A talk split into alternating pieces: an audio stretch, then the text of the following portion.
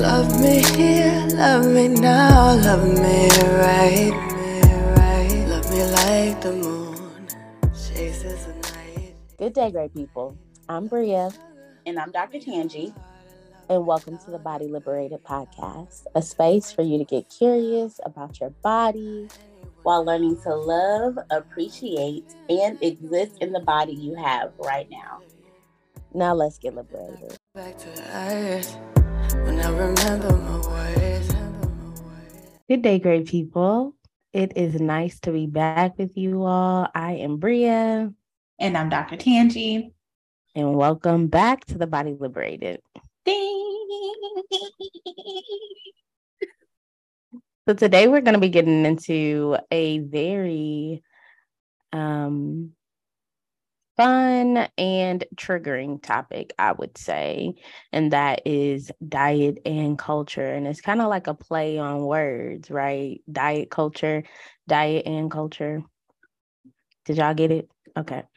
So we actually thought about this topic because diet culture has its own, you know, rules and challenges and um, things that folks live by or subscribe to.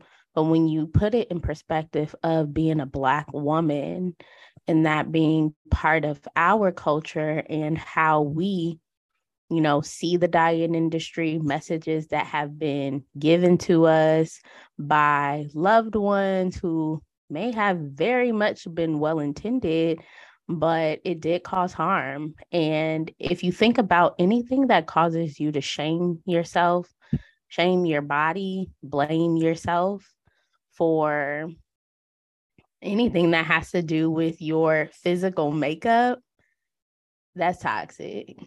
And oftentimes these messages are spewed through our loved ones, right? And our culture, right? Especially when you think about how our bodies are built. We are unique. We are so very unique in how we show up in terms of our physique. And that has a lot to do with how people comment on our physique, um, loved ones, and just people, right? People on the street, the cat calling, all the things, right? Mm-hmm. And so that has a lot of impact on how we see our bodies. So it is uh our goal is to shift a paradigm and we want to be able to bring these issues to the forefront of the conversations instead of having them things that you are upset about when someone mentions something, but you don't say anything, or you feel like, mm, like, yeah, they're right. I need to lose weight. When in all actuality, shouldn't nobody be commenting on your weight in the first place? So that be awkward. That be so awkward. And let me tell you about this awkward situation that happened to me. And I don't know if you can relate to this or if the women or the men can relate to this, but uh, I grew up in the church. Uh, I grew up AME, African Methodist Episcopal. That is how me and my good sis first got connected. And I would say that the church that I grew up in was very I guess, churchy, traditional. So the older ladies still wore the old church hats and dressed up every Sunday. And um, my aunt would fuss at me if I decided I wanted to wear dress pants, even though it was minus 20 degrees and we were going to church. She still wanted me to be in a skirt and some tights. And the situation happened to where um, it was my first year coming back from church after being away at college and one of the older ladies she commented it on my weight. She was like oh you always used to be so cute in your little dresses. It's you know you, they're feeding you good at college or something along those lines. And i'm not quoting her verbatim because it happened over 10 years ago but i remember it making me feel bad because like i was aware that I had lost weight and I already felt bad because I loved getting dressed up for church, wearing dresses and things. That was my favorite thing. And for someone to point out that I didn't look as attractive because I had gained weight or someone saying, like, you know, it coming off like they were worried about my health because I had gained weight. That's where they were coming from. It was awkward and it just made me feel bad. And because at that time I'm I don't even think I was 21 yet. Um, what do you say to that? I didn't have any language. No one had talked to me about boundaries. I was taught, you know, just smile, be respectful. I never knew I had the permission to say, you can't ask about my weight or please don't make comments about that or I don't want to talk about that. I didn't know that there was a way I could say that and still be respectful to an older generation. I just thought I had to bend and grin, grin and bear it. And so it was an awkward situation. And these type of situations happen all the time, especially when you come home for the holidays if you live out of town or any events where a person hasn't seen you in a while it happens because I can remember the same older lady also gave me a compliment when she noticed I had lost weight. And at that moment, I felt pride because I was like, oh, she noticed that I've been doing something when really the compliment didn't need to be anything about my weight. And I, I want to mention complimenting and about people's weight because I don't know if you did this intentionally, which you always do things intentionally. So you probably did.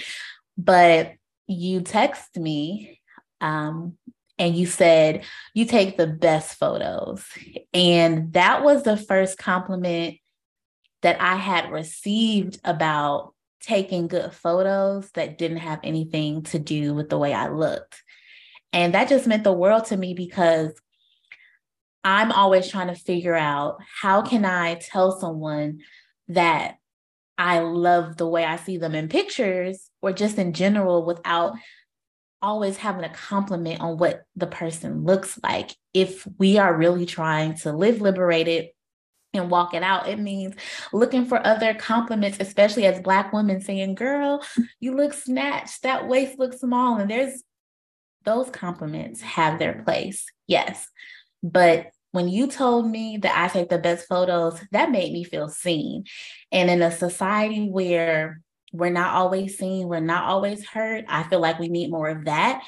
And if an older woman would have said something to me like that when I was in my twin early 20s even teens like if the outside world would have gave me that messaging because i got that messaging at home but it's different when it comes from your parents. If the outside world would have gave me that messaging i feel like it would have been easier to separate my worth from my weight which is why this work is even important. So i wanted to tell you that publicly that that meant the world to me and I want to challenge other women who are listening to this, especially Black women, to really think about how you can compliment someone and make them feel seen without talking about their weight. Or if you notice a health concern, maybe don't think about the weight, like because the weight could be for stress. So maybe you need to ask more questions and figure out why is this person stressed? Is there something I can do to help? But let's not always bring in the weight. And so that is my weight. This is awkward story. I'm sure so many of you all can relate. And that's why we want to talk about it today because it is something that is wrapped up in our culture and we don't talk about it because I guess we don't want to be disrespectful to the people who are having us live through some of these traumatic things we know we're going to have to deal with at home. So I'm excited to get into it. So wow. I I did not think about that. I when I when I when you sent me the pictures, I was just like, oh my gosh, these are so beautiful. And then I was like, you take the best pictures because any picture you've ever sent me, like you're just so joyful and smiling. And, you know, I think that that's so important. Like being able to um see someone's beauty beyond their weight being able to really just see beauty and not see, oh, you gain weight, because that is essentially saying that your weight is making you less beautiful. Mm-hmm. Like, is that a thing? I think that is a thing. It that is, is a, real thing. thing. That's a real thing. And Absolutely. it's a little saddening and like cringy a little bit because when you like I was saying, I think a couple episodes ago, when I saw those pictures of myself, right? I saw like and I didn't see beauty despite my weight, right? Why can't we see that? I don't even have the answer to that, to be honest, because do I notice when people gain weight? Yes. Do I care? Not really, but it is something that I notice. I mean, it's a physical feature. You notice physical features about people all the time. And I think mm-hmm. that's why having this discussion is so important because even, right, like your nose piercing, for example, right? It's something that's different about you. And had I saw you, right, when I first saw you after so many years, had I not had you on social media, right? Oh, you got your nose pierced, right? And so that possibly is how people, oh, you lost weight, right? Or, oh, you gained weight. I think because weight is though such a sensitive topic and there's so much value wrapped into weight, that is what makes it triggering. And I think if we can take the stigma off of weight, saying, oh, you lost weight or oh, you gain weight, I still don't think it's necessary, especially when you think about the history, right? If weight has been a sensitive topic for women for so long, similar to how the N word is a sensitive topic for us as Black folks, right? You don't use it, or you don't, you know, I mean, some people do. Um, You have right? to watch the YouTube video for that, that one. Does not just because you use it, it doesn't take the controversy away from it. Right. The controversy is still there. You just made a choice to use it based on however you perceive or, you know, conceptualize the word. And so I think that's the same way with weight. Like it's not something that I would necessarily talk or mention about another person, but our culture still very much promotes that. Um, so I just had to uh, get a little spin off to your story because it was so powerful. And I will introduce this next part of the discussion, which is, um, and I think all of these things are ways that practical ways that you can really combat or learn how to use different language around some of these cultural aspects of weight and body stigma and body shaming. Let's just get into not even just what culture feels like right now, but the culture shifts, I think is super important to talk about. One, there's this idea of food being supposed to be nutritious. And we have to realize we also use food for other things, specifically for celebrations, coming home for the holidays, and you're, you know, getting a nice cooked meal. And someone says to you, Why you got all that on your plate? And then somebody else says, That child been in college, they ain't had a home cooked meal in a while. Let them eat what they gonna eat. Right. And it's just like, both of y'all in my business. Don't do that. Right. But that can bring a lot of shame to someone who, you know, may have been, you know, whether they ate well in college or whether they gained weight, whether they didn't have money for food, as many of us don't, right? And so you're commenting on someone's food choice, mm-hmm. not really understanding or not and and it's not even for you to understand why they have so much on their plate. It's not for you to understand why they are getting a second or a third or a fourth plate. One, if a person is not attuned to their bodies, they're not even going to know that they're overindulging. And so for somebody to point it out, it's kind of like, okay, I should stop, but I really want some more. Right. So those messages, and then you talking about food pressure, right? Messages like eat everything on your plate. I know you had a good example for this, so why don't you share that? I feel like this is a coach, and it, I think that this goes from scarcity mindset, or even maybe your grandparents didn't always grow up, or Black people as a culture didn't always grow up with a lot. So when you do get the good food, the greens, the extra meals, people want you to eat it all because you don't get it all of the time.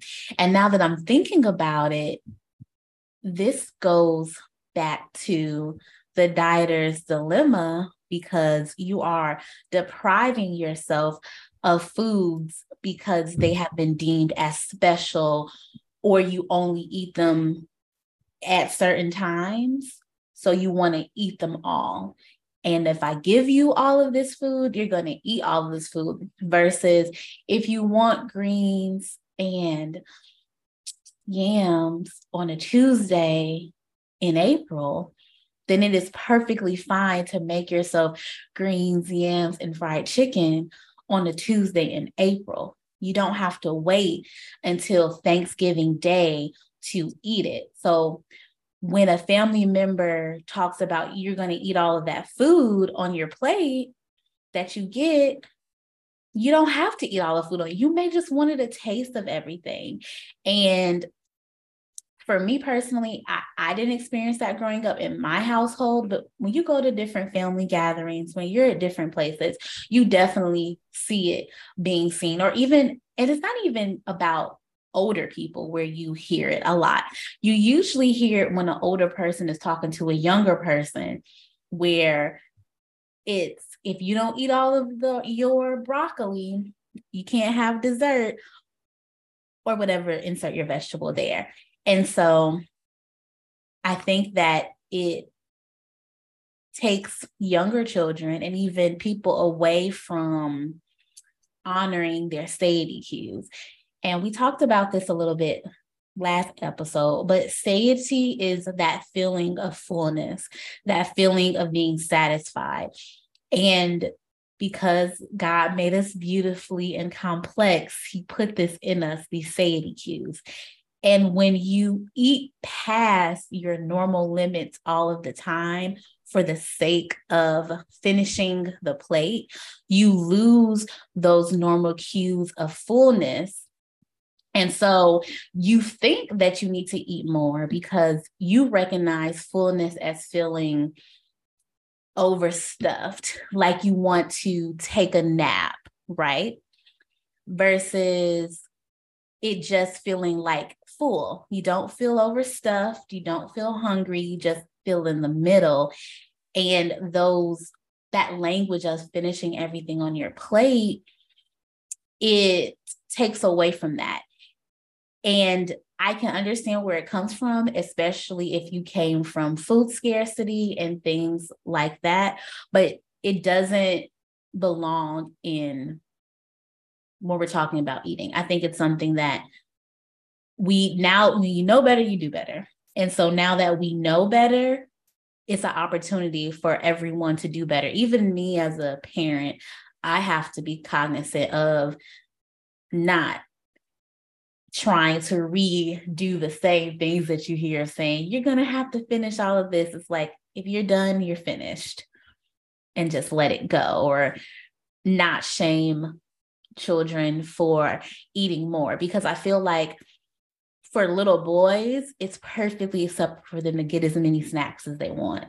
But for younger women, it's not accept it's not as acceptable. It's like you're eating again, you know, it's you don't feel like you can get as much, you know, as your male siblings or cousins or relatives because everyone knows that younger boys that eat a lot it's accepted but younger girls are growing as well. They also need nourishment and food and snacks. And society somewhere along the lines forgot that.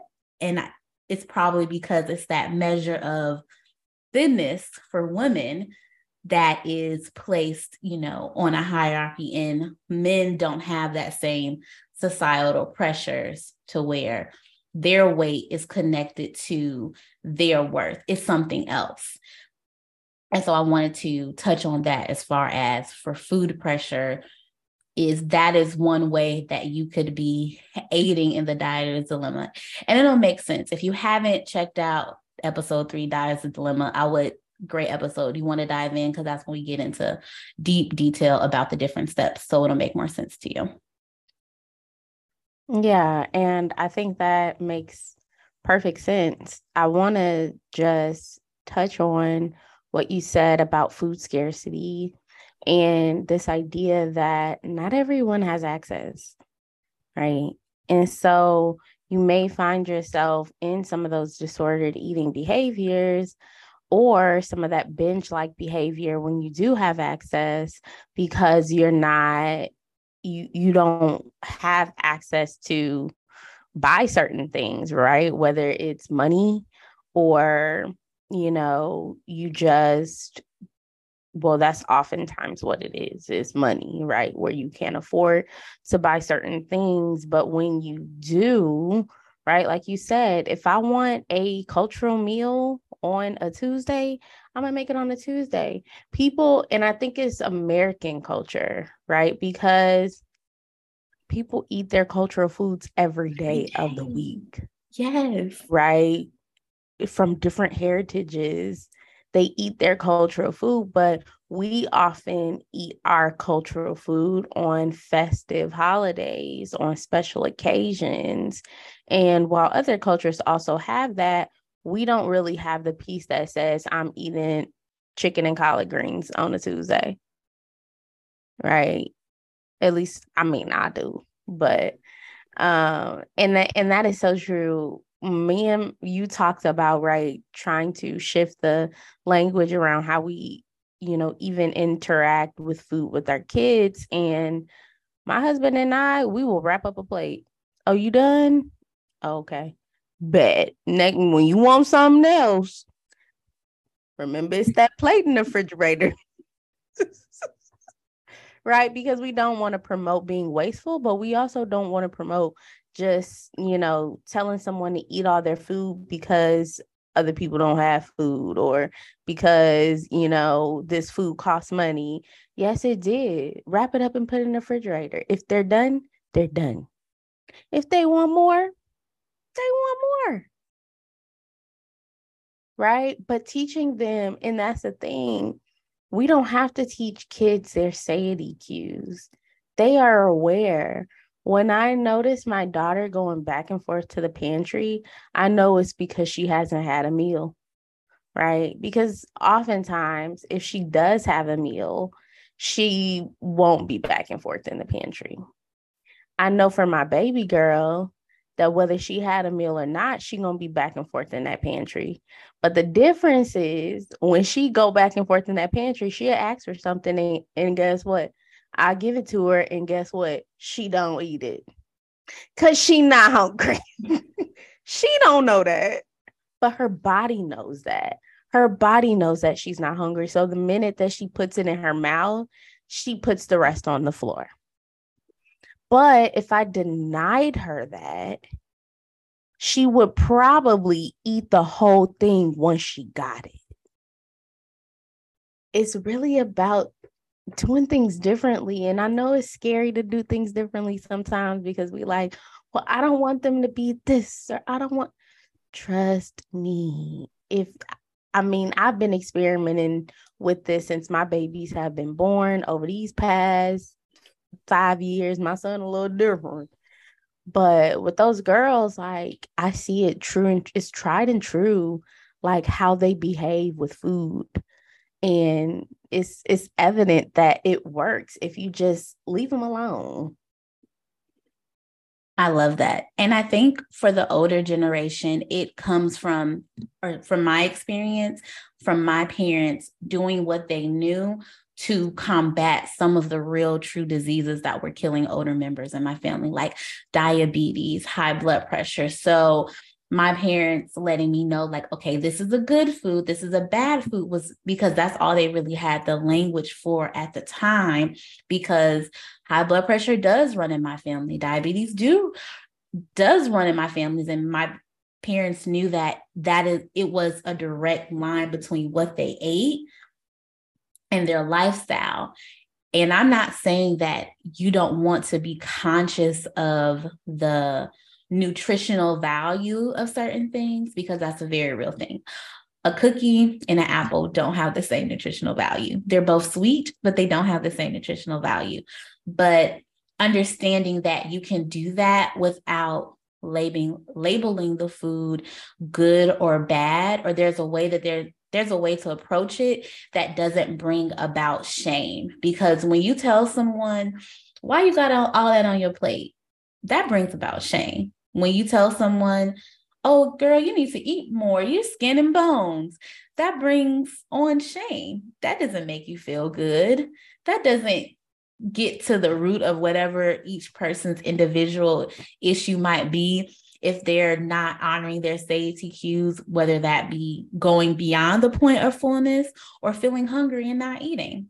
Both things can mm-hmm. happen, but because our culture places a value on weight, which isn't even our own cultural value. And we don't, we could go on and on about that. We'll have a separate episode about how some, for some reason, it's been attached to us as Black people about our weight and demonizing us. We won't go on a tangent today, but best believe we're going to talk about it that's not a coincidence that we have internalized that and that we're spreading it. So we want to have this conversation so you can be aware of it. You know, it's not going to happen overnight. It's going to be little slim changes that we need to make. But before we move on to our next topic about diet and culture, Breah, I would love for you to give us some, I guess, boundaries or some things we can say when someone does comment about our weight that's a, in a family setting because I would like to use some of these tools when they happen to me. And I'm sure other people would like to know some things that they could say or change the situation, but still be respectful in a way. You love putting me on the spot. I do. because you have good stuff to say. boundaries around when some of these things happen. So the most obvious one is disengaging from the conversation. And that could look like I I don't feel respected when people comment on my weight. And it makes me feel bad. Right? Being honest, sometimes we don't want to admit that things damage our ego. And that is why we hold things, we hold on to things, we keep them inside versus saying, wow, that really hurt me because it did. And it's okay to acknowledge that. We don't have to be tough all the time, even to people who are being mean to us, right? Sometimes we feel like if we're engaging a bully, we got to stick it to him. We got to be like, nah, that didn't hurt me. Like, you know what I'm saying? No, it did. It hurt. That was very hurtful, right? I've said that on occasions, right? Not to my family because we joke all the time. That's another thing about diet and culture. the jokes, right? We love a good joke. And but when you've been you have to attune yourself to other people's needs. If a person has been struggling with something for all of their life, chances are they don't want to be the butt of that joke. Mm-mm. Mm-mm. So that is a very practical way is just by sticking up for yourself and acknowledging like how it made you feel. Another thing that you could potentially do is ask why did you think that was appropriate? Right? Having an understanding sometimes would really help people to consider when they say certain things. Now, for uh, for someone that is older, I don't think that's the best response, right? Why do you think? Right. So really, just in that in that case, someone older, just letting them know that that was very hurtful, and you know, you don't owe any explanation after that, though, right? As to why it was hurtful or what you've been doing in your time or that's irrelevant because after that, more than likely they'll apologize, disengage, right? But someone who had the audacity, why did you feel that was appropriate to say that? What about my weight is something that should be a topic of conversation? Mm, I like that one why do you value weight so much? What value does weight give to you? Right? I love questions because it be having people stumped. Like, oh, mm, hmm. It was just a joke. No. Mm-mm, it won't. I didn't find it funny at all. Play with somebody else. Don't play with me. Period. Period. Right. I think it also is an honorable mention about partners that can be hurtful, right? When your partner comments or mentions something about your weight, engaging in a conversation about weight with your partner can feel hard, especially when you feel like you've gained weight and you're not as attractive as when you first met your partner or your partner mentioned something about your weight that was very hurtful that they have made they may have said before and it and it didn't appear to hurt your feelings right? So navigating those conversations um, by being honest and open with how it made you feel and examining your partner's own values on weight because it's it it should go unsaid that a person should love you unconditionally but that's not the reality when it comes to our bodies our preferences of bodies or our partner's preferences oh. and that will bring us to our next discussion and that is body preference yes and i feel like body preference is something that in my experience, I feel that women have a hard time admitting that their body is not preferred by certain men or whatever their sexual preference might be. And I feel like men, on the other hand, can rebound from it quickly because they're used to dealing with rejection when it comes from women or whatever, like because they don't have the same type of societal pressures to look a certain way. And so a lot of women, even me included at one point of time, you think that because this particular preference is talked about and valued, that because your body doesn't look like the preferred body, that your body isn't valuable or doesn't look good. And that's not true. If your body looks good to you, then you're good nine times out of 10 or 10 out of 10, there's going to be someone that thinks your body looks good too. There's also going to be 10 out of 10, someone who doesn't think your body looks good. And that's okay. Everyone doesn't have to like the way everyone's body looks. But the issue arises to where you are constantly trying to make your body look like the preferred body of someone else because you think that that preferred look has value. And I'm going to say it, and it's going to be a little controversial. But I think the rise of the BBL is not a coincidence that that body type is preferred right now versus if you were born in 1990 something or even in the 80s the preferred body type was very slim. Having a nice round butt was now culturally within the black culture it was valued right? We've always enjoyed the way that looked but aesthetically on a wide scale it wasn't like that. Now it's valued everywhere all cultures like that certain physique and the truth of the matter is not all black women look like that there are a lot of black women that do look like that naturally but there's a lot of us that don't look like that and just because you don't look like that doesn't mean that you don't look good. Now, I know there's people who get surgeries or whatever because that's what they want to do to feel good. And I support that. You do you, your body, your choice. This is the Body Liberated podcast. We are all about making choices that feel good to you. But if you're doing it because you think that that body type has more value and you're going to get more of what you want out of life because that body type, then I think you have some questions that you need to ask yourself. I think you have some soul searching that you need to do because you're going to go through a very dangerous surgery because all cosmetic surgeries have a certain amount of risk to get something that who knows in another 10 years that may not be the preferred body anymore the preferred body could be a pear shape.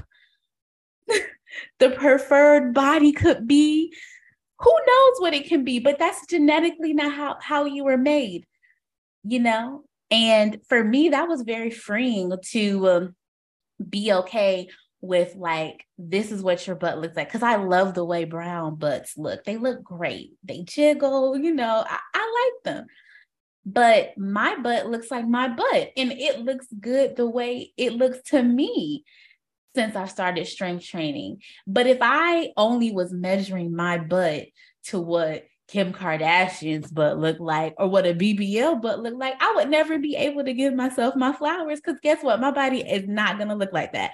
My mama don't look like that. My grandma looked like that, but I didn't get them genes. so I just want to talk about that openly and honestly because I feel like that's the conversation that no one is having. It's either two ends of the spectrum, like shaming women for getting BBLs or like praising women for getting BBLs. And I feel like it's more nuanced than that. Girl, let me give you your flowers right now, okay? Because that was so beautifully and eloquently put. And the fact that you mentioned when we try to change our bodies to fit what is culturally acceptable, what is acceptable to society, when we're trying to get this preferred body type, and then for it to change. So, what then does that mean for you? right? Or when it starts to sag and do all the other things, what then does that mean for you? Right? So wow, that that was good right there.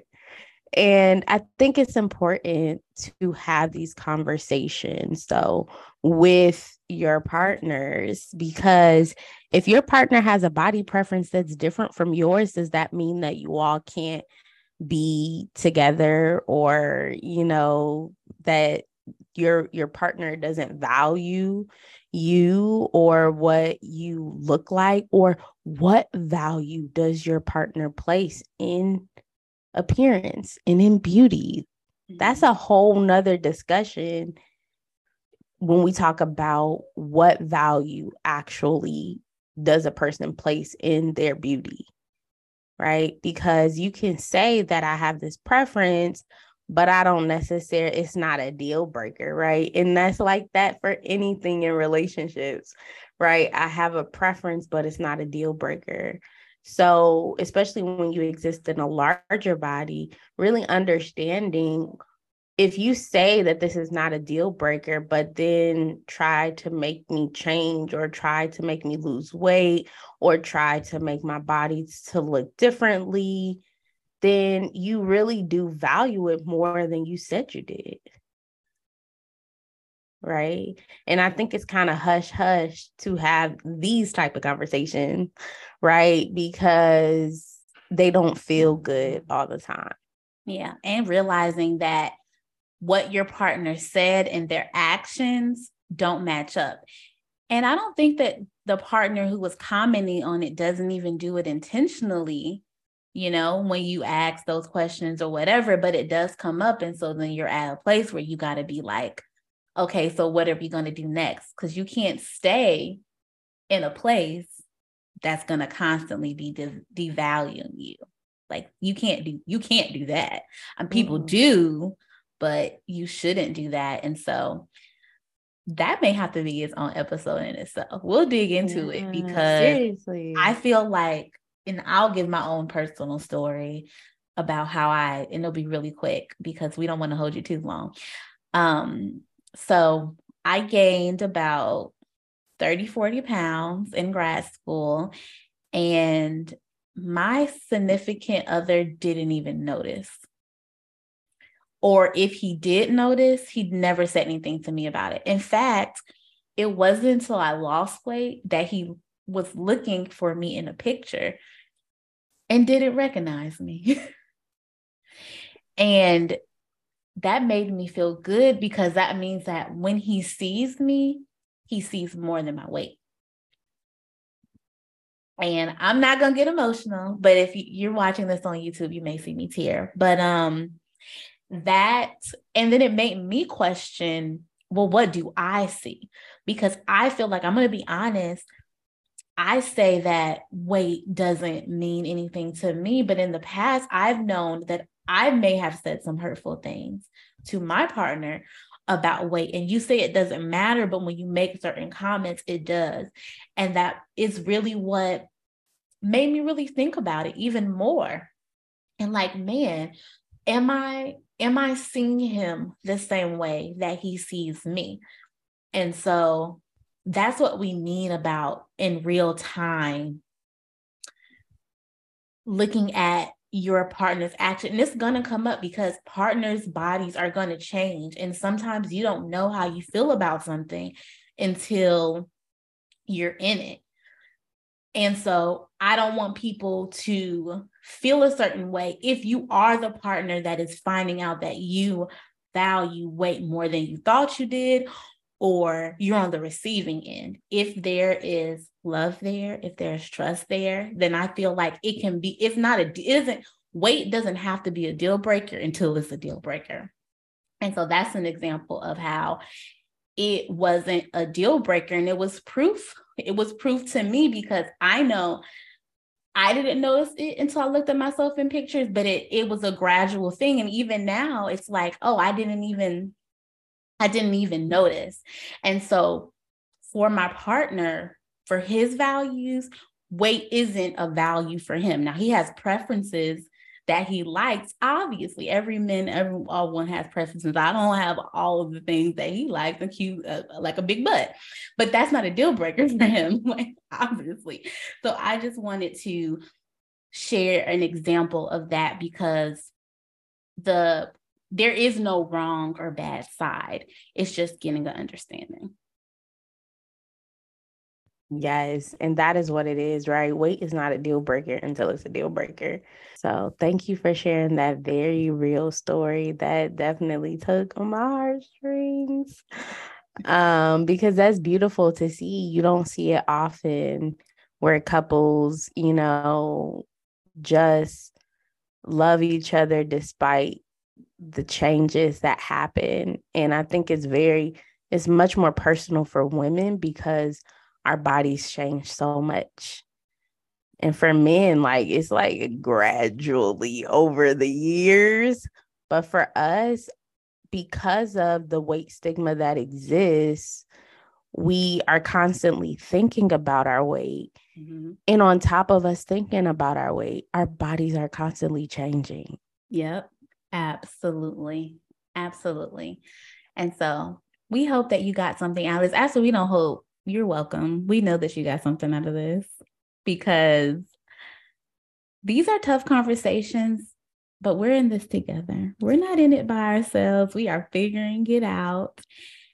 And I'm excited for what's going to come next and to have more conversations like this. Yes. And you said you're welcome. So I am going to say thank you because I definitely got something out of this episode, even being on the episode, right? So just remember when you give to your body, it gives back. You deserve to be liberated. We out. Scars from a lifetime, from not loving myself, it was never the right time. I had to speak to the cosmos to realign my synergy. The synergy will send me. I keep on falling, I keep on falling deeper. I keep on falling.